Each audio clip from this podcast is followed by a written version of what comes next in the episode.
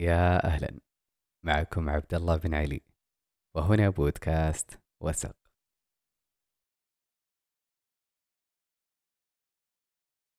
ما بال الأرواح ترهق نفسها بالقلق والإنسان في كنف ربه ووديعته. يقول الشاعر يا أيها الإنسان ما هذا القلق؟ أوليس ربك قد تكفل ما خلق؟ أوليس بعد العسر يسر مثلما بعد الليالي دائما يأتي الفلق. لا بأس فالأحزان يتبعها رضا. يضفي عليك بإذن مولاك الألق. القلق والخوف أمور سلبية بها الكثير من الألم وعدم اليقين. فالأشخاص كثيري القلق دائما لا يشعر بالراحة ولا الأمان. لذا يجب التخلي عن القلق مهما كلفك الأمر. والتفاؤل والإيمان بأن الله وحده قادر على أن ينير عتمتك ويخرج منها فرج كبير.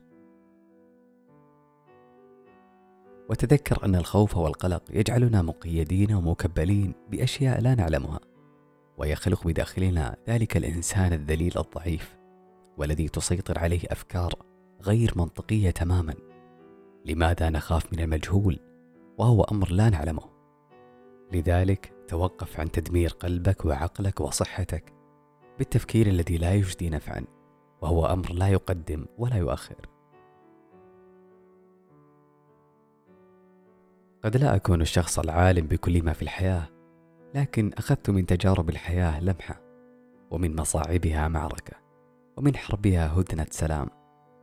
وأعلم أن القدرات ما بين إنسان وإنسان آخر تتفاوت والإنسان القلق ليس من السهل أن يتغلب على قلقه. لذلك سأخبرك بأن هناك نعمة عظيمة جدا. ستساعدك على هذه المشكلة. إذا كنت لا تستطيع أن توقفها تماما وهي نعمة التغافل. لذلك يقولون لكي تضمن تقدمك في الحياة لابد أن تتقن فن التغافل. والتغافل يا صديقي هو فن تجاهل الأمور عن قصد لهدف الاستمرار والسعي. ولأن هناك بعض الأمور التي ستثير قلقك أو ستشغل بالك وتجعلك في دوامة الهلع والخوف. والحل الأمثل لها هو التغافل لأن التغافل سيخفف من ثقلها عليك وهو أمانك من الإفراط في التفكير.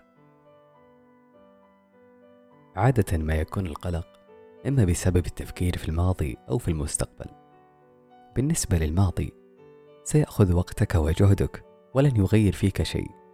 فقط شعورك بالندم وجملة ماذا لو فعلت كذا بدلا من كذا. سترافقك طويلا بالعودة للماضي ولن تجدي نفعا أما بالنسبة للمستقبل سيكون جيد إذا كان لخطط مستقبلية لا تأخذ من وقتك الكثير. وإذا أصبحت عكس ذلك صدقني عدم معرفتك للمستقبل أو ذلك الأمر الذي تقلق منه هو رحمة من الله. لذلك لابد أن تقنع نفسك دوما. أن عدم معرفتي لذلك الأمر خير من معرفتي له والتعايش إلى حين قدومه. لا تضيع حاضرك لأجل المستقبل. ربما النهاية هنا في الحاضر وليس هناك مستقبل غامض كما نظن. نعم فكرة مخيفة لكن هذا الواقع. أو ربما فرصة الحاضر لن تتكرر وتصبح ماضيا نادما على أنك لم تعيشه بكل تفاصيله. فقد فوتت الكثير وستظل تفوت الكثير. ما دمت تعطي المستقبل أكبر من حجمه. دع المقادير تجري في أعنتها ولا تبيتن إلا خالي البال. ما بين غمضة عين وانتباهتها يغير الله من حال إلى حال. هناك مقالة قرأتها. كان عنوانها كيف يمكن أن أتعامل مع القلق والتوتر وعدم الثقة بالنفس في حياتي. حاول قدر الإمكان الابتعاد عن مسببات الاكتئاب والقلق وحاول أن تحيط نفسك بأشخاص منفتحين على الحياة وينظرون للحياة بنظرة إيجابية عندما تجد نفسك تميل للسلبية في التفكير توقف واسأل نفسك لماذا أفكر بهذه الطريقة؟ لماذا أرى كل الأبواب مغلقة؟ ألا يوجد أي شيء يسبب الفرحة في حياتي؟ ابحث وستجد أنك محاط بنعم كثيرة غيرك يتمنى قليل منها. ذكر نفسك بالنعم كل صباح وأعد على نفسك ماذا فعلت بها كل مساء قبل أن تنام. الحمد لله نظري سليم وأستطيع رؤية الألوان كما خلقها الله تعالى وأستمتع بجمال الزهور ولون السماء البديع. الحمد لله أستطيع سماع زقزقة العصافير وهدير أمواج البحر. الحمد لله أستطيع أن أمشي وأتحرك وأذهب حيثما أريد. دون الحاجة لمساعدة من أحد. وهكذا استمر في تذكير نفسك بالنعم التي اعتدنا على وجودها فلم نتخيل فقدها. أما عن القلق فاسأل نفسك كلما قلقت من أمر ما هل هذا الأمر في نطاق سيطرتي وتحكمي؟ هل أستطيع تغيير أي شيء فيه؟ إذا كانت إجابتك نعم فابدأ باتخاذ خطوات التغيير واسعى في ذلك. أما إذا كانت الإجابة لا فلا تشغل بالك بالأمر واصرف تفكيرك عنه كلما هممت بالتفكير فيه. وذكر نفسك أن القلق مثل الكرسي الهزاز أو الأرجوحة. تتحرك لأعلى وأسفل لكن لا تصل بك لأي مكان فلا طائل من كثرة التفكير والقلق. فدعك من القلق واستثمر وقتك وجهدك وطاقتك فيما يفيدك. نضجك اليوم هو حصاد أوقاتك الصعبة التي مرت بعد أن أنهكت روحك. هو حصاد كل الطرقات التي سلكتها لوحدك متخبطا بين ازدواجية الاحتمالات والمواقف. هو حصاد ليالي جف فيها نبع الطمأنينة وهطلت فيها أمطار التفكير الأسود وتكثفت فيها سحب القلق وراح النوم فيها إلى نزهة لا تفضي إليك. نضجك اليوم هو شهادة تاريخك الوعر على حاضرك السالك. هو أفضل نسخة وصلتها من نفسك حتى الآن.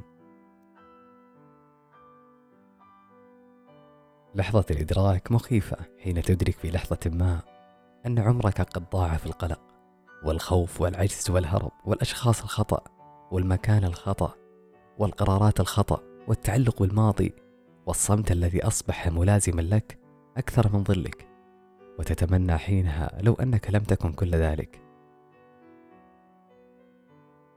نقاط بسيطة سأذكرها لكم من كتاب دع القلق وابدأ الحياة. عش في حدود يومك. يمكن للأفكار المخيفة أن تجعل الأشياء تبدو خطيرة ومخيفة أكثر بينما تساعد الأفكار المبهجة على ملء حياتنا بالسعادة والسرور. لذا بدلا من التفكير في أفكار الغضب أو الانتقام يقترح أن تقضي وقتك في التركيز على الأشياء السعيدة. كيف تطرد القلق من ذهنك؟ اسأل نفسك ما هي احتمالات حدوث هذا الشيء على الإطلاق؟ ستجد أن مخاوفك غير واقعية وغير متناسبة.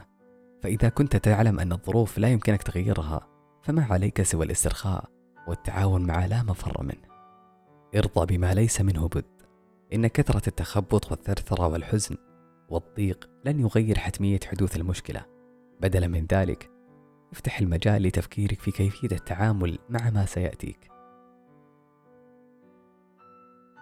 يقولون القلق الدائم هو نوع من الحماقة فهو مثل المشي دائما وأنت تحمل مظلتك خوفا من المطر.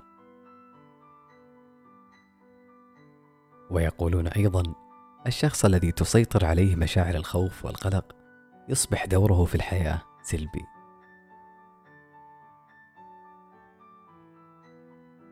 وأخيرا تذكر يا صديقي شعورك بالتشتت الآن لا يعني أنك ستبقى هكذا طويلا. بطريقة ما ستأخذ الأمور مسارها الصحيح. فوضى الأفكار في رأسك. ستترتب. القلق الذي يسكنك. ستحل الطمأنينة مكانه. القرارات التي تتخبط فيما بينها. والغد الذي كان كابوسا غير واضح المعالم. سيصبح واقعا جميلا.